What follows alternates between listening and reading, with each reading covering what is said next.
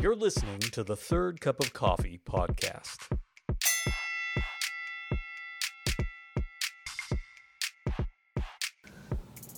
Good morning, everybody. Randy Bolander here on the Third Cup of Coffee. Glad to have you with us. We have gone full summer mode in Overland Park, Kansas. It is beautiful outside this morning.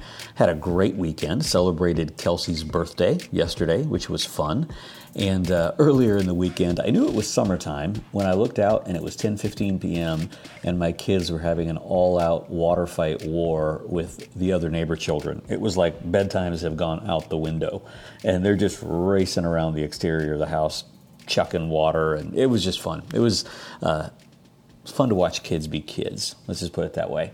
Anyway, yesterday at the bridge, I talked about the idea of a false prophet and what Peter is talking about in the first and second chapter of Second Peter. Stay with us.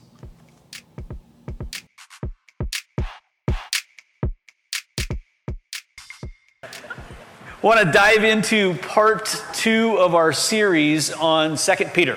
So if uh, you have your Bibles, go to Second Peter. Uh, near the end of the first chapter is where we, we ended last week, and we'll get in into two this week. But we will go somewhere else before we get there, but, but trust me, just go to Second Peter and park it there, you'll, you'll do fine. Have you, I'm going to ask this question knowing fully the answer if you've been in the church very long. You ever gotten a wacky prophetic word? I mean, just a, a prophetic word that you're like, what, what, where, huh, what? And sometimes people get a little bit excited and they will speak for the Lord things that the Lord Himself had never thought of. Um, one of our dear friends, Clyde Miller, is a pastor in Cincinnati, and he was a denominational official for years. Clyde is just a treasure to the kingdom of God. He's, he's boy, he's got to be in his 80s now. And, and if you go to lunch with Clyde, you need a couple hours because he knows everybody in the restaurant. It'll take you 30 minutes to get to your table and another 30 minutes to get out. But he was telling me one time that he was. Uh, a denominational official, and he had to go and sort out difficulties when a church had, had issues. It was just a completely thankless job. Every time there was a difficulty, he had to go and sort it out. And there was a church up in Northeast Ohio that the controversy for them was surrounding how they celebrate the birth of, of Jesus. And you had very traditionalists, and you had others who had other ideas. And what it really came down to is some people were angry at others for, for talking about Santa Claus, if you believe it or not. That's what the church was on the brink over, was the existence, not even the existence, but the discussion of Santa Claus. So Clyde came in to kind of try and settle everybody down, and they had a church service. Then they were going to have this uh, business meeting afterwards to, to apparently settle the, the Santa Claus controversy. And in the middle of the service, someone in their zeal stands up and announces, Thus saith the Lord, lay off Santa Claus. He's a good man. He does a good work. and I'm, the Lord's looking out and going, I never said that. Like, that wasn't actually on my mind. I, I don't care if you play with Santa Claus or not, but that wasn't me. Sometimes people's flesh, they just, they say things that they mean and throw thus saith the Lord on it at the very beginning. Other times, he will give you a prophetic word of some sort and it just goes over like a lead balloon. You know, just, it falls flat. Kelsey and I received a very direct word years ago in a large meeting, and we were on the front row. And uh, the, the person who delivered it to this day, I love, have great respect for. They're, they're a, a person of, of great faith. But they stood us up, and I remember them saying, I shared this with my wife, and she really said, I probably shouldn't do this publicly, but. Guys, if your wife says, don't say that publicly, that's just like, that's the Lord right there. That's the word you're looking for.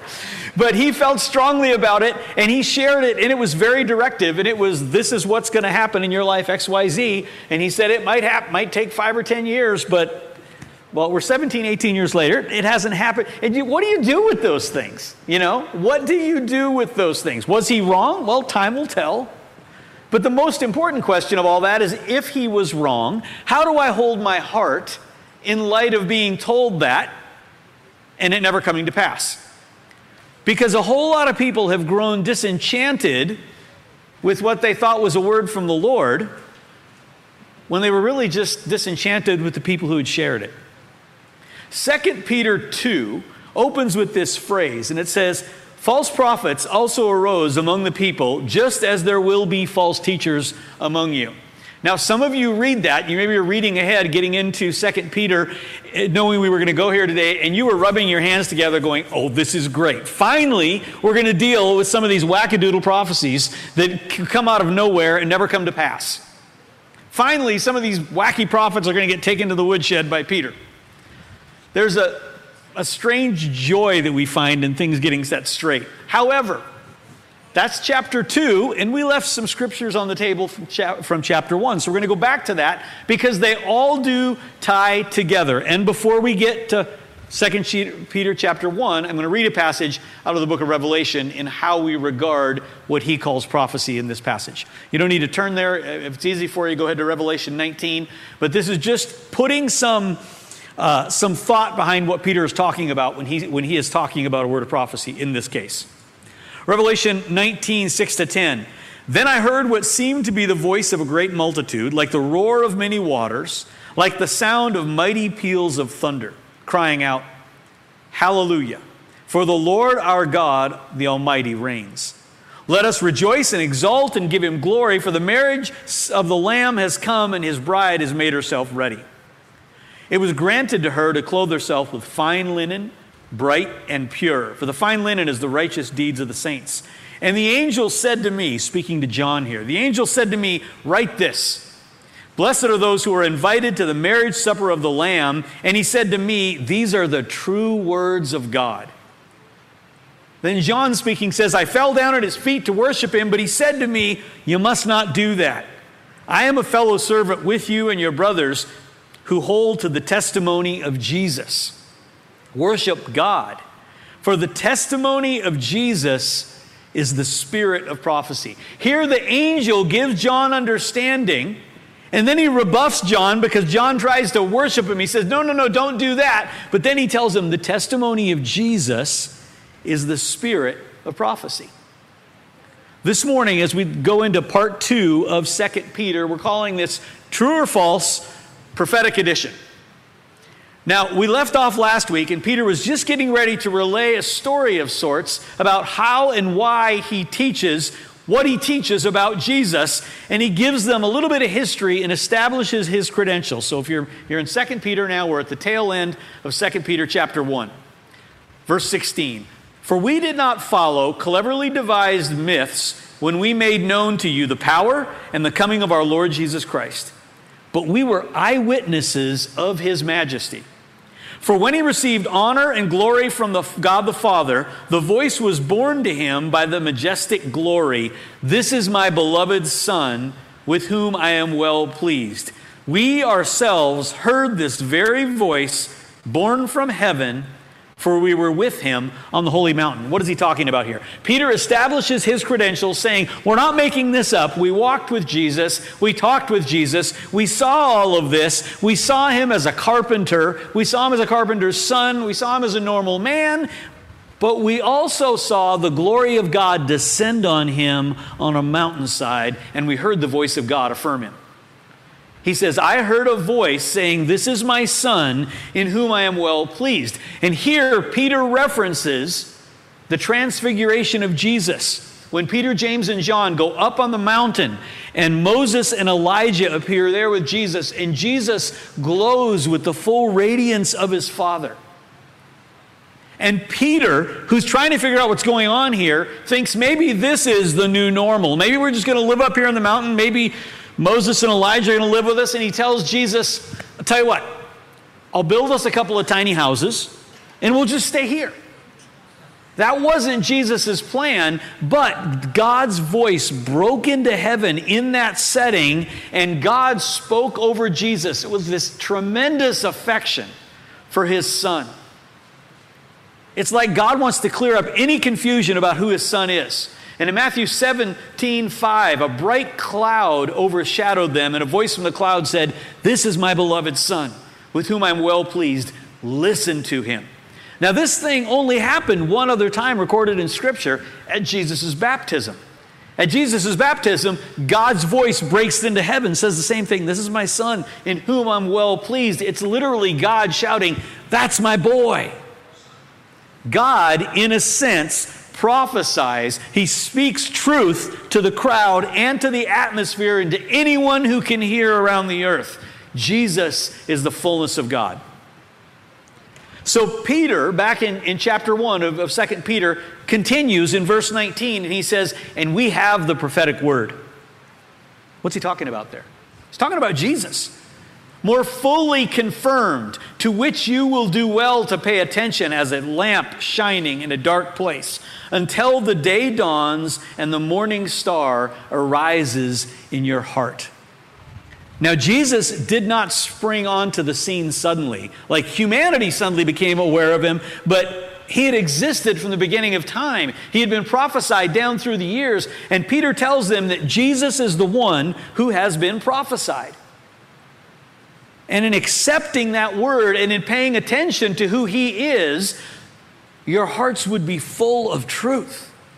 Revelation 22 16, Jesus says of himself, I am the root and the descendant of David, the bright and morning star. He is saying, I am not coming to make your life easier, I am coming to make your life radiant with the truth of who I am. Peter goes on to address that his coming had been prophesied. 2 Peter, again, chapter 1, now to verses 20 and 21. Knowing that, first of all, no prophecy of Scripture comes from one's own interpretation. For no prophecy was ever produced by the will of man, but men spoke from God as they were carried along by the Holy Spirit.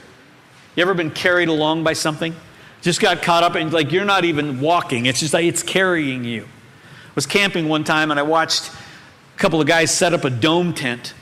And about the time they drove the last stake in the ground that was going to hold this dome tent, no matter what happened, something happened that they really hadn't planned for. And a wind shear came along, and the dome tent, including all of their camping stuff, just went and it was carried along end over end.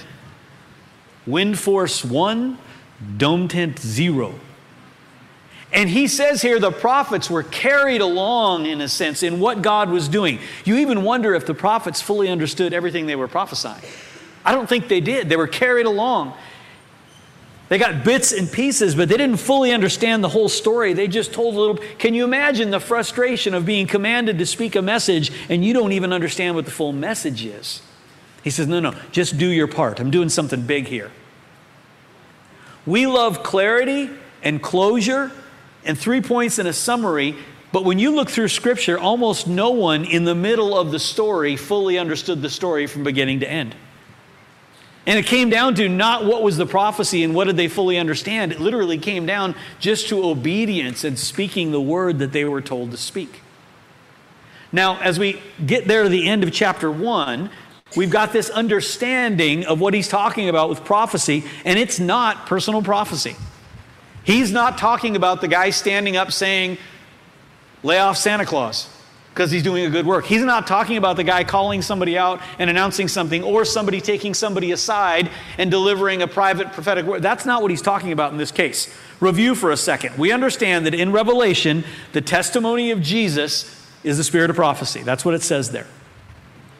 We understand that Peter is describing God shouting from heaven with the testimony of Jesus. We understand that Peter is speaking of Jesus here as the ultimate prophetic word. And yet, when we turn the page and we get to chapter 2 and we read, false prophets arose among them, we instantly start interpreting that as people who falsely prophesy personal prophecy to one another. In this case, that's not what he's talking about. Okay? Now, those things do happen, and I do believe that God speaks through people to other people, but in this sense, that's not what he's concerned about. We don't go, oh, good, now he's going to blast the false prophets that prophesied all these crazy things. No, that's not what he's talking about. Peter's warning about false prophets is not in relation to the person who gave you some wacky word. It's his warning about false prophets is in context to those who would misrepresent who Jesus is. In regards to this group that he's calling false prophets, this is the interesting part. If our message and our portrayal of Jesus is not accurate, we are actually who he is talking about. It's like the AARP, you may already be a member. Okay? This passage is not just for our instruction about dealing with other people. This passage is also for our instruction in how we regard the Lord and how we speak about Him, how we prophesy the existence of Jesus. Misrepresenting Jesus is by far the greater travesty than sharing a personal prophetic word with somebody and getting it wrong. It's a way bigger deal. Yes, it is a little dangerous to say, Thus saith the Lord, okay? You might want to say, I think the Lord is saying, okay, buy yourself a little hedge room. But even getting that wrong is not as big a deal as misrepresenting Jesus. In fact, the New Testament had a more flexible understanding of personal prophecy than we do. How many of you have heard someone give someone else a prophetic word? It didn't, didn't come to pass, or they got it completely wrong. And people will immediately say, well, you know, in the Old Testament, they would have stoned them. They wouldn't have done that in the New Testament. Like the nature of prophecy in the New Testament is a little bit different. As strange as it seems to us, in the New Testament, prophecies given to individuals about circumstances and events, there seemed to be a little more room for error there than we might think there should be. It's why second or 1 Thessalonians 5, 20 and 21 says, Do not despise prophecies, but test everything. Hold fast to what is good. Somebody gives you a personal prophecy, so test it, weigh it, don't just swallow it hook, line, and sinker. It's your responsibility to weigh that. The early church records times when established, known, nationally level, whatever you want to call that, prophets who got it right also didn't get it right. There's a story in Acts 11 where Agabus prophesies about a famine that is coming to the land. And the church takes it so seriously that they immediately go into prep mode. Man, they're canning beans, they're buying extra water, they're doing everything they can because they believe this famine is coming. And Agabus got it right. Like it actually happened, prophesied it far in advance. So here, Agabus is this established prophet in their midst, okay? He's, he's got a track record. But then you go to Acts 21, verses 10 and 11. While they were staying for many days, a prophet named Agabus, Agabus of, of the famine prophecy 10 chapters earlier, a prophet named Agabus came down from Judea. And coming to us, he took Paul's belt and he bound his own feet and hands. And he says, Thus saith the Lord. That's the tricky part He said, Thus saith the Lord, this is how the Jews at Jerusalem will bind the man who owns this belt and deliver him over to the hands of the Gentiles. Paul took Agabus, Agabus' prophecy and went, eh, I don't know. Maybe, maybe not. It's a warning. And he goes anyway to Jerusalem. Now, he was captured at Jerusalem, and some, some very dangerous things did happen to him, but it didn't happen this way at all. Like what is described by Agabus, Agabus, it wasn't exactly right. Was it a warning? Sure, it was. But Paul felt the freedom to weigh that prophetic word and decide if that is, was, was accurate or not. In the New Testament, a, a prophet may not have a 100% accuracy record. Are they not a prophet? No, they just missed it. What other ministry gift or offering do you expect to get it right 100% of the time? Have you ever had a pastor that gets it right 100% of the time? You do not now. I mean, if this is your home, okay? But for whatever reason, when we think of prophets, we think of Old Testament, we hold them to that standard. Personal prophecy is different. But again, that is not what Peter is teaching about here. What Peter is worked up about is not about somebody giving a prophetic word and missing it. That shouldn't happen, but that also shouldn't rattle a mature Christian. You ought to be able to get past that. What Peter addresses in 2 Peter 2 is not a weird prophetic word, but those who declare the name of Jesus in a way that is less than he deserves. And for all the strange prophetic words that fly around, I am less concerned about them and I am more concerned about the state of the church that often provides an inaccurate description of Jesus to a dying world. That's more dangerous. 2 Peter chapter 2 verse 1. But false prophets arose among the people, just as there will be false teachers among you who will secretly bring in destructive heresies, even denying the master who brought them, who bought them, bringing upon themselves swift destruction. So he talks about false prophets and false teachers who will deny Jesus or misrepresent him. When Peter says deny Jesus, he's not talking about them overtly distancing themselves from Jesus because the false teachers and the prophets needed the idea of Jesus without the actual person of Jesus. They're not repudiating Jesus' existence, they're trying to leverage his fame and make a name for themselves. They want the religious symbolism without the relational obligations. They want the look of devotion without really being bothered with devotion. They want the appearance of being a prophet of God without having the responsibility of actually speaking the true word of Jesus. There's a new fad among truck owners that I have just noticed in the last two years. And I don't know if it's because people have had extra time on their hands with, with uh, COVID and they're looking for things to do, and maybe it's happened for a long time. But was, if, if, you, and if you're among one of these, please understand I do not know it, or I wouldn't have told this story. but have you, have you seen these people who will rig out their all wheel drive trucks with overland gear? Okay?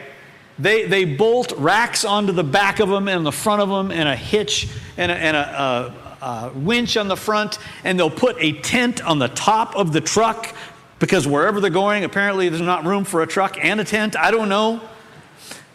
But they, will spend thousands of dollars. There's a guy in my neighborhood who's got two of them. And they rig these things out, and when they're all ready for their adventure, they, you know, 10 gallons of, of really jerry cans on the back of gasoline. Where are you going that there's not a QT? I don't know. But they are totally ready for anything. And they go on adventures to Costco, maybe to Sam's Club. You know, some of these trucks haven't seen dirt in their lives. It's like, you guys want the appearance of adventure without ever having to sleep on that tent on the roof. They want the look of adventure without the actual excitement. They want, they don't want the danger. They don't want the activity of what they're saying they're doing. And there are those that want the look of devotion without the activity of devotion. It's what the Bible calls having a form of godliness but denying the power of it. It's what the world calls posing. That's what it means to deny Jesus. It's denying his power, denying him access to the fullness of your life but keeping the trappings of religion around you, eh, getting in church a couple of times to make yourself feel good, maybe put a couple bucks in the offering plate, maybe not, who knows. You know, just do the bare minimum to feel you're a part of the adventure without ever actually going on an adventure. And in doing that, we misrepresent Jesus to unbelievers because they think you can have the adventure just by buying the truck. They think that you can live the life, just go a couple of times, and that's, that's, no, that is a misrepresentation. It's actually, you are prophesying falsely about what it means to follow Jesus. Galatians 1 6, Paul writes about this. He says, I am astonished that you're so quickly deserting him who called you in the grace of Christ and are turning to another gospel. He's like, I can't believe after all that you heard and all that you saw, you are now buying into a form of Christianity that is like decaf Jesus. You got the mug. You, you, know, it's, it's not what you're called to. Our biggest concern on this point is not how Peter thinks we should deal with false prophets. It is how we think that maybe we're in that category sometimes. And we are actually portraying a walk with the Lord that isn't a walk with the Lord at all. The most important words you will speak after confessing Jesus as your Savior will be the words that frame who Jesus is to those who not, do not know Him. Think about it for a second. If all your friends know about Jesus is what they can perceive from what they know in your life, the prophetic word that you are living out, your life is a prophetic word, takes on grand manifestations. I mean, what that means. This isn't a minor philosophical point. This is eternity of other people's lives. And Paul says there are those who distort the gospel or make it appear to be something that it is not, and they're false prophets. Don't worry about the weird prophetic word. Worry about are we representing Jesus accurately? False prophets and false teachers deny Jesus. Second thing they do is they appeal to people's sensuality. When I say sensuality, I don't mean just sexuality, but people's enjoyment or personal pleasure. I don't know that there is actually a school of false prophets. But if there is somewhere, I promise you, on the very first day, the school of pro- false prophets, lesson number one is this tell people what they want to hear, they'll love you.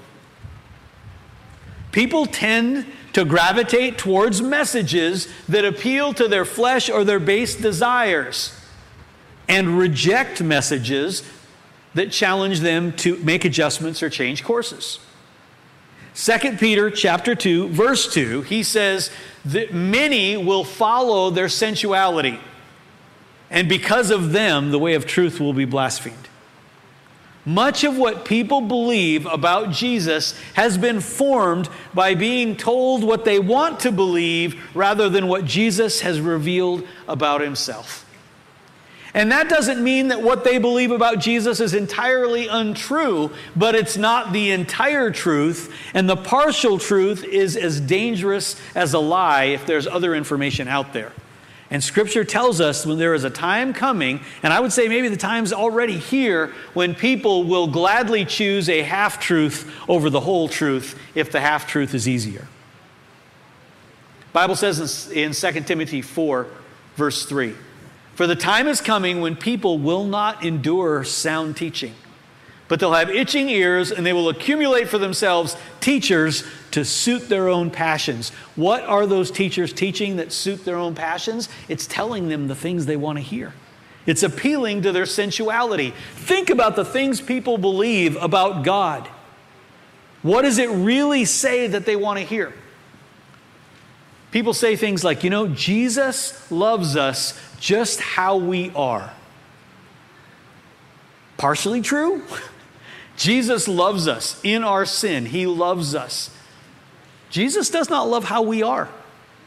Now, He made you a certain way and He wired you a certain way and He put characteristics in you that are of Him, but He is not crazy about some of our activity.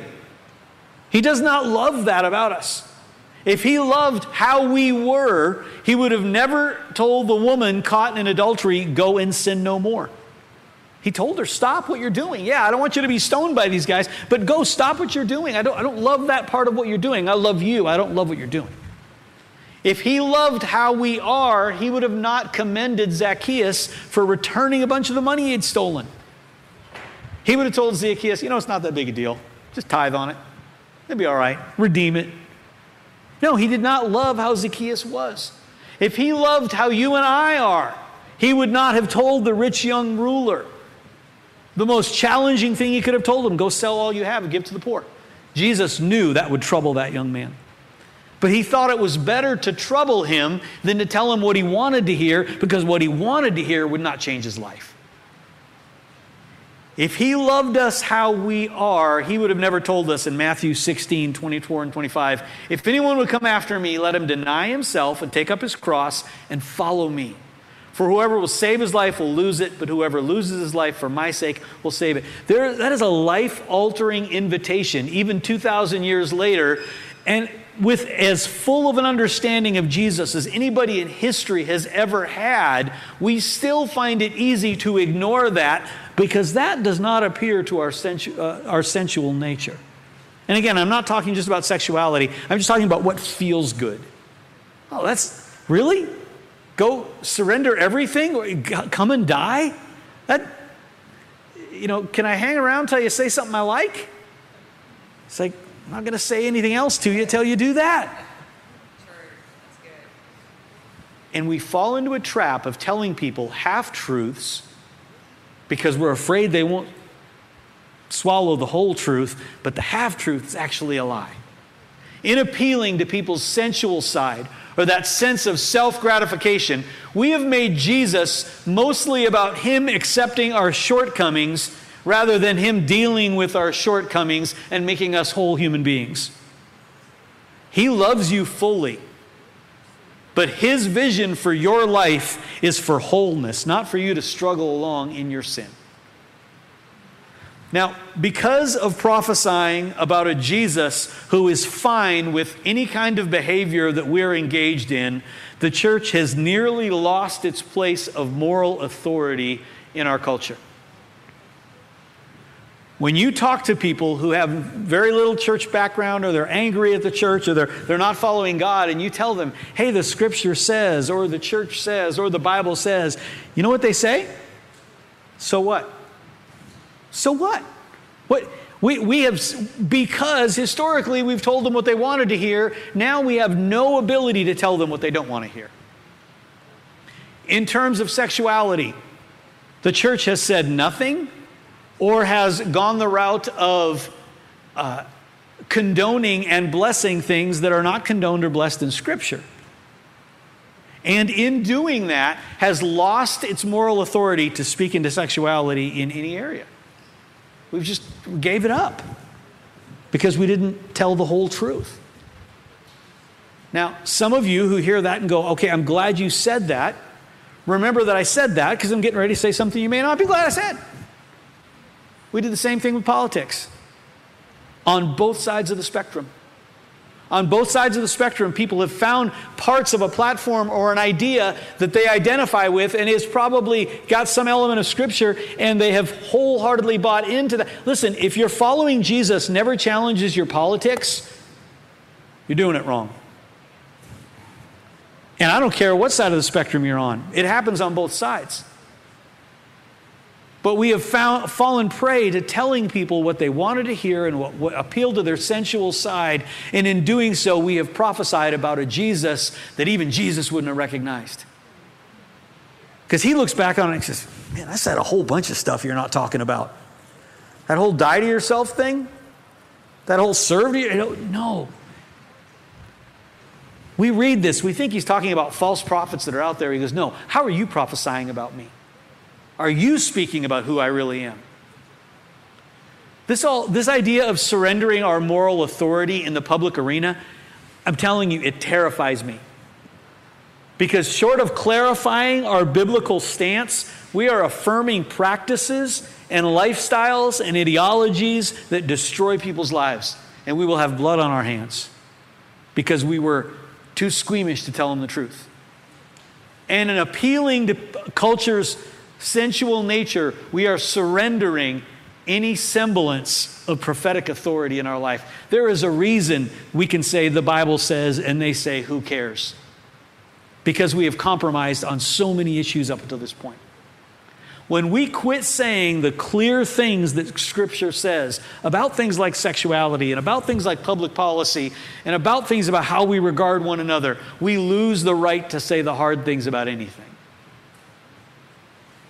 A faithful prophetic witness will inevitably be called upon to tell people what they do not want to hear so that those people can be what they could never be if they didn't hear the truth from somebody. It is not unchristlike to be clear. It is kind and it is faithful to what God has called us to do. The false prophets Peter warned us about, they deny Jesus, they appeal to people's sensual side, and finally, in verse 3, they operate out of greed. 1 Peter 2 3 starts out and he says, In their greed, these false prophets, they will exploit you with false words. I have just a thought for you. You think a fish knows what it means to be wet? I mean, ever, you ever think a fish just swims around and goes, It's humid in here? No, I don't think a fish has any concept of what it means to be wet. There's water everywhere. It's all they've ever known. A fish never asks for a towel. For a fish, wet is the default setting, okay? They don't know any better. They don't think about it. Wet to a fish is dry to you. That's how we're most comfortable. And when we're out of that setting, then we notice it. It feels like we're a fish out of water, okay? I propose that in our culture, Greed is so prevalent that we can be in the middle of it. And it can be all over us and we not even recognize it because it's such a part of our culture. We've been surrounded by it so long that we don't even recognize when it's on us. Now, on rare occasion, greed is about accessing finances that we're not entitled to. But greed can mean a lot of things. You can build a prestigious career, never amass money, and be motivated by greed the entire time for, for fame and for, for acclaim. You can build an influential church and see much good done in that church and still be motivated by greed for being acknowledged. We can be motivated to do good things, but the underlying current of how does this make me look and how does this put me in standing with other people, that's our default setting. That's like water to a fish. It's all around us, and if we're not careful, we reflect it. And in the kingdom of God, we are called to do so much more than we're ever equipped to do. And the only thing we can control is our motivation. So, motivation means everything. And he challenges false prophets and says, What, what are you motivated by? What, what, even the things you're doing well, what are you motivated by? What, what motivates you? This is Randy. What motivates you, Randy, to meet on Zoom for a year and then go, I wonder if we could find a dance studio somewhere? Maybe we can meet in a dance studio. Be, what motivate? I mean, guys, if we don't check our motivations on stuff, we get so sucked into the default setting of this world, which is greed. As much greed and self.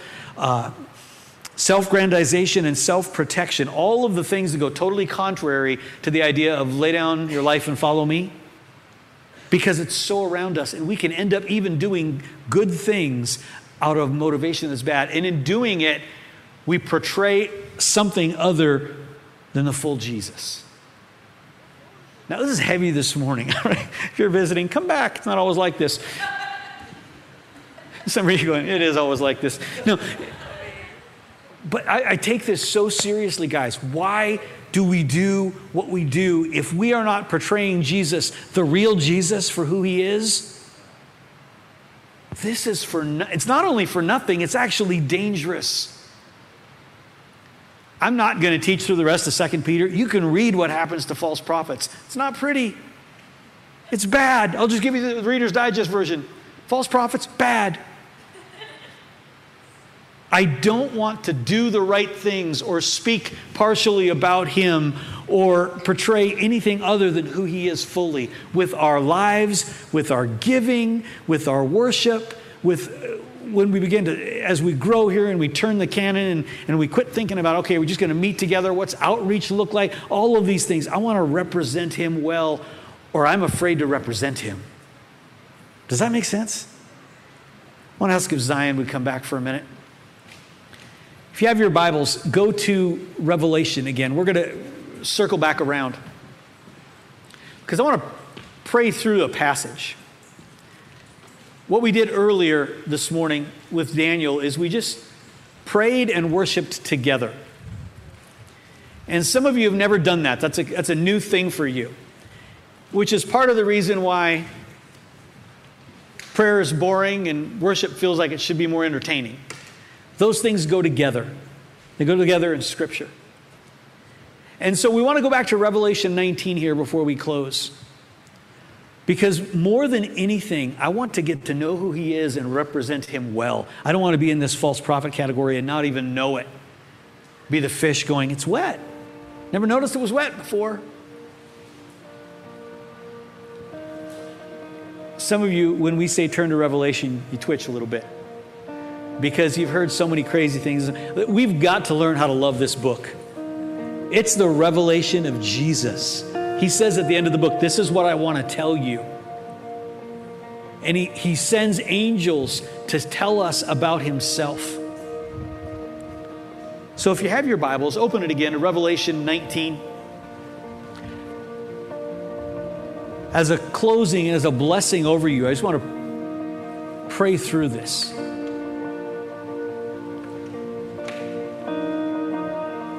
Before we dive into it, Zion is just going to lead us in. Just anything, just a quick chorus, just to prepare our hearts for this. We love you, Jesus.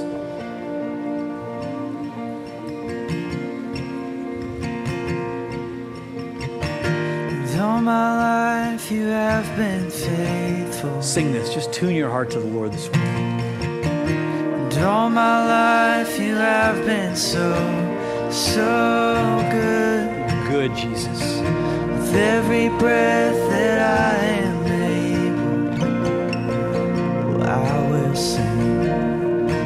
goodness of God. Sing that again. All my life. All my life you have been faithful. And all my life you have been so, so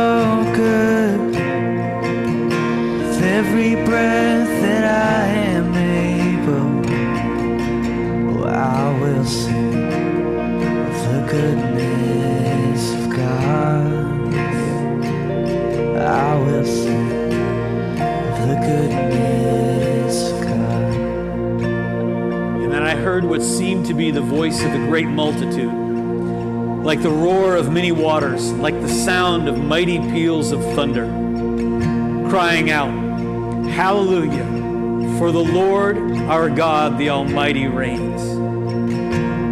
Hallelujah, for the Lord God Almighty reigns. Father, we lift our hallelujah to you tonight. We lift our voice to you and we say you are mighty in this place. You are good, Father. Your word says, Let us rejoice and exult and give him glory. For the marriage of the Lamb has come, and the bride has made herself ready. It was granted to her to clothe herself with fine linen, bright and pure. For the fine linen is the righteous deeds of the saints. And the angel said to me, Write this Blessed are those who are invited to the marriage supper of the Lamb.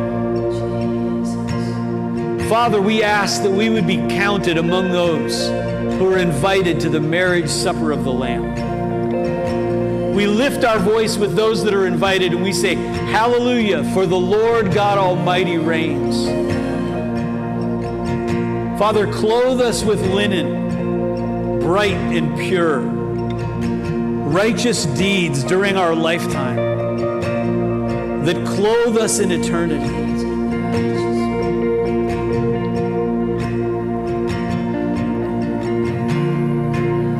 And he said, These are the true words of God. And he goes on to say, For the testimony of Jesus is the spirit of prophecy. So, Father, we ask that as a church, as individuals, as the body of Christ, that our testimony of you would be accurate and whole and full and life giving. That we would call your bride to you, Jesus.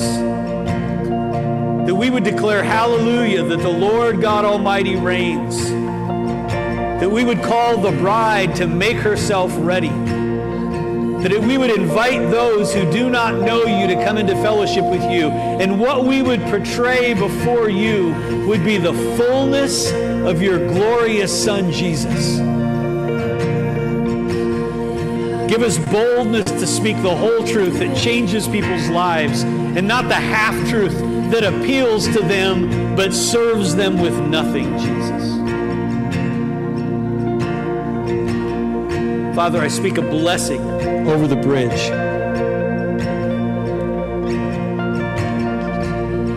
A blessing to be and to prophesy fully who you are. We count it a privilege, Jesus. We count it a privilege. Let's just stand and sing this one more time. All my life, you've been faithful. My life you have been faithful. Faithful, Jesus. And all my life you have been so, so good.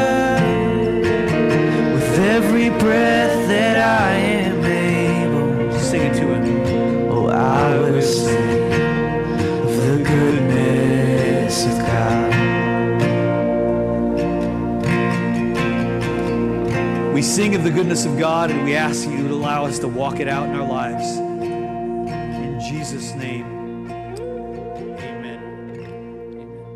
If you need prayer, be happy to pray with you. Grab me afterwards. God bless you.